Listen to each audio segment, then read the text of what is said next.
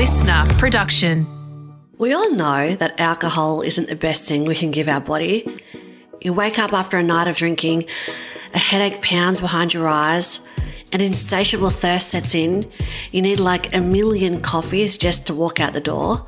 If you are a mum, times that bad experience by a thousand. That's what having a hangover with kids is like. So, how bad is alcohol for us really? That's the question I put to author of Last Drinks, Maz Compton. I want to understand like, is there a healthy amount of alcohol? Uh, Do you want the real answer? No, tell me the answer that's going to make me feel good. Yeah. the real answer is so we have our government guidelines around how many drinks, how many Yeah. standard drinks is okay, right? So Yeah. the latest guidelines, they've changed them in Canada now. And I do feel that Canada is very much more progressive than Australia on really big things, alcohol consumption and education being one of them. The Canadian guidelines now state that zero drinks is the best. is the best. Any amount of alcohol is problematic in human beings because it's actually been listed as an A1 carcinogen by the World Health Organization. Yes, okay. An. A1 carcinogen is cancer causing. Doesn't mean you're going to get cancer. It doesn't mean it's going to be a good, bad, or an indifferent one, but you are actively increasing your risk of. The cancer factor is a really, really big one. But also, it's first of all messing with our memories, but it's also actually changing the neurotransmitters in our brains. It changes the way our brain is wired when we drink alcohol, which is why we do crazy stuff when we're drunk. Yeah, totally. And I know, I know people who are older who uh, habitual drinkers and it's, it's obvious that they're not as sharp as they could be or witty or just even like, just, just even with it. Yeah. If, if that makes sense, Maz. Absolutely. But Yeah. good, like, here, let me give you a bit of good news because it's been really Please, bad. Maz, because I feel, I feel super down right now. Give me the I'm good news. sorry. I'm not trying to be like. no, this is great. This is great because it's so true because we need to get real about what it's doing. We can't just be like, oh, it doesn't matter. We have to get, I think we have to confront the truth. Yeah. So the the first bit of good news is that, like, on the brain function thing, we can rewire our brains and our neural pathways can reconnect. So I interviewed a neuroscientist, um, and she's actually quoted in my book. She did a whole section in my book about alcohol and the brain, and she talks about neurons in your brain that um, what fire together, wire together. So the more you use your those neurons and those neural pathways without alcohol, the easier not drinking alcohol becomes, much like the reverse. So when you start not drinking, it feels weird because uh, you haven't been doing that. And so your brain just wigs out and it's like, what do you mean we're going to a party and we're not having wine? And that feels so strange for your brain. But over time, the more you do that, the more it becomes normal. And you, because of neuroplasticity, can rewire those connections in your brains. And so now, eight and a half years without a drink, I don't even think about it. But pre me giving up drinking, the thought of not drinking gave me like extreme anxiety. To think that I could get through an afternoon without alcohol was almost impossible. So that's the first bit of good news is that we can rechange our brains. And the second bit of good news, and I think that I really do just spend my day living in this space, is I feel like sobriety is a superpower. And everyone tells I me, but agree. drinking, drinking is so much fun. I'm like, yeah, but wait till you do life without it everything is clearer. It's like the Matrix. It is a bit matrixy. It's like you see the world through a different lens because your brain is actually functioning the way it is supposed to. Your body's systems are operating the way they are intended to. When you drink alcohol, because it doesn't go into your bloodstream, the first thing your body starts doing is trying to get it out of your body because it's poison. And when the body is free from poison, your systems all like realign again. So imagine how much stress that's putting on all of your systems, right? So take that stress off your body. Your body starts processing food properly. Your body starts digesting nutrients properly. You're getting better sleep, which means you might wake up earlier, which means you might get time to squeeze in a walk around the block with the kids before the daycare drop off.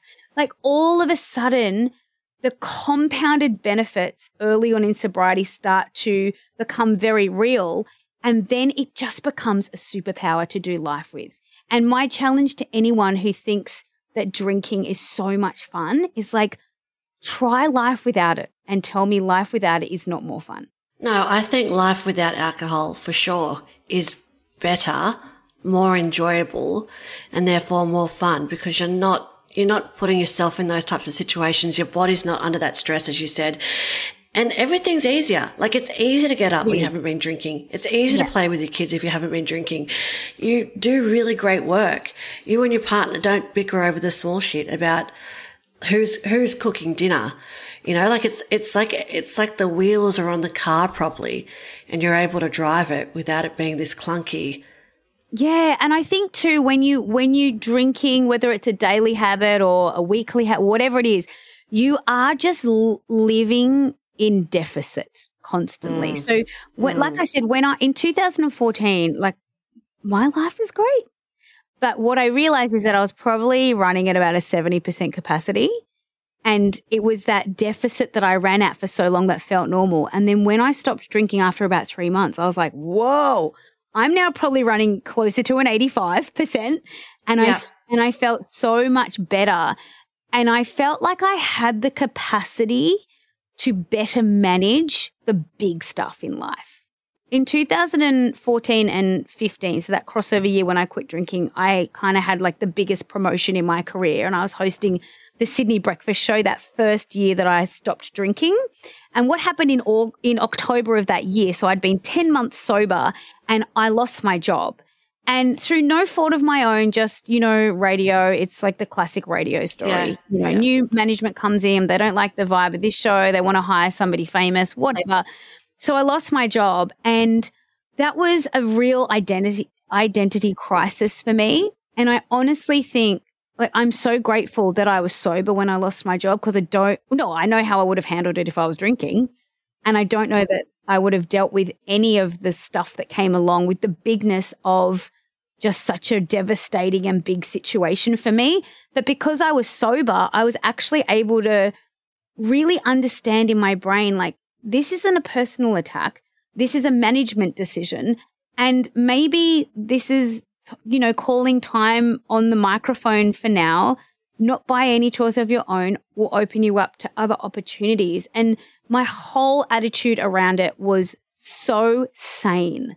And I'm really grateful for that. And so I think that sobriety just gives you this ability to deal with big life stuff because sobriety doesn't stop big life stuff happening either. Like no, if you get not. sober, you know, it doesn't change the course of events that are going to smash you in the face because that's just life. But it gives you the capacity and the ability to do it really, really well. Well, you're more you're more emotionally resilient and mentally alert, and you are able to look at things as they are without the distortion that alcohol can bring to it. Absolutely.